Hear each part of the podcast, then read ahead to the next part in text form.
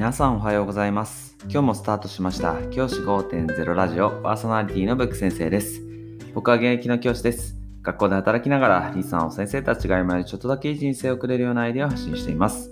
より良い授業、学級ケア、働き方、同僚保護者、児童生徒との人間関係、お金のことなど、聞かないよりは聞いた方がいい内容を毎朝6時に放送しています。通勤の後から10分間聞き流すだけでも役立つ内容です。一人でも多くのリスナーの先生たちと一緒に良い教師人生を送ることが目的のラジオです。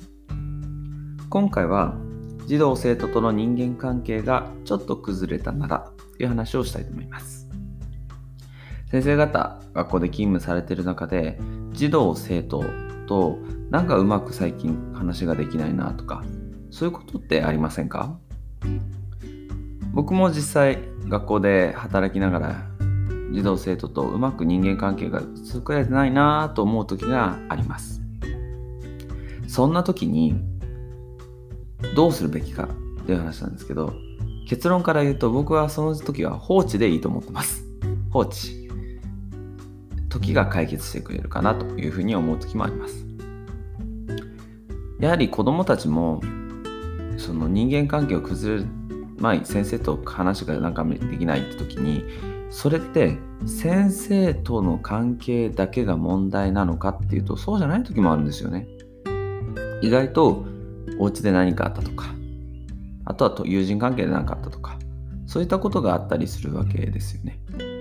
そんな時に先生がなんか話しかけるのうざったいなと思うこともやはり子供なのであるかなと思います。僕たちもありますよね。なんかいろいろ悩み事があったりとかある時にこう他の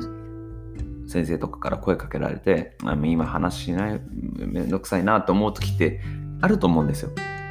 で子供も同じようにそういった状況になることがあるんですよね。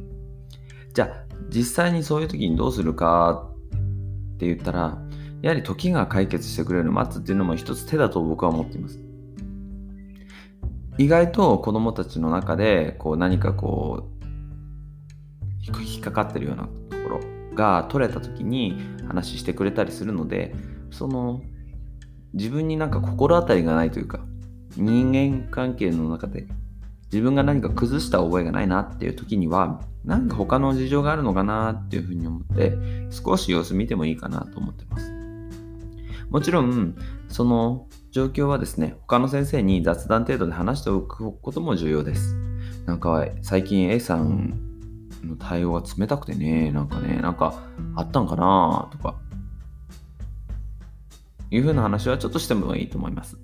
で、それがよほど深刻な状況になるのであれば、先生の方に何かその児童生徒との人間関係の中でうまく作れなかった部分もあるのかもしれないので、そこの時に考えるべきで、意外とですね、最初のうちは放置していいと思ってます。そこで意外となんかこう、話しかけてしまったりとか、こう、声かけて、よりいつも以上に声かけちゃうとうざいなと思われがちです。先生方ってよく特にこう真面目な先生って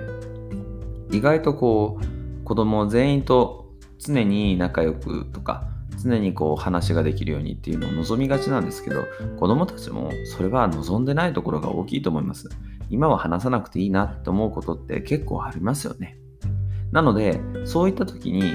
実はそのズケズケあのこうズカズカとどんどんどんどんこう話しかけていくっていうよりは意外と様子を見るっていう時間も大切だったりします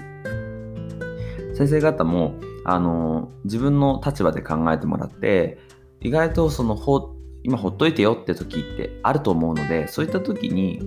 こうどういう対応ができるかって結構教師としての教師としてのこう器を問われてるかなというふうに思ったりもします。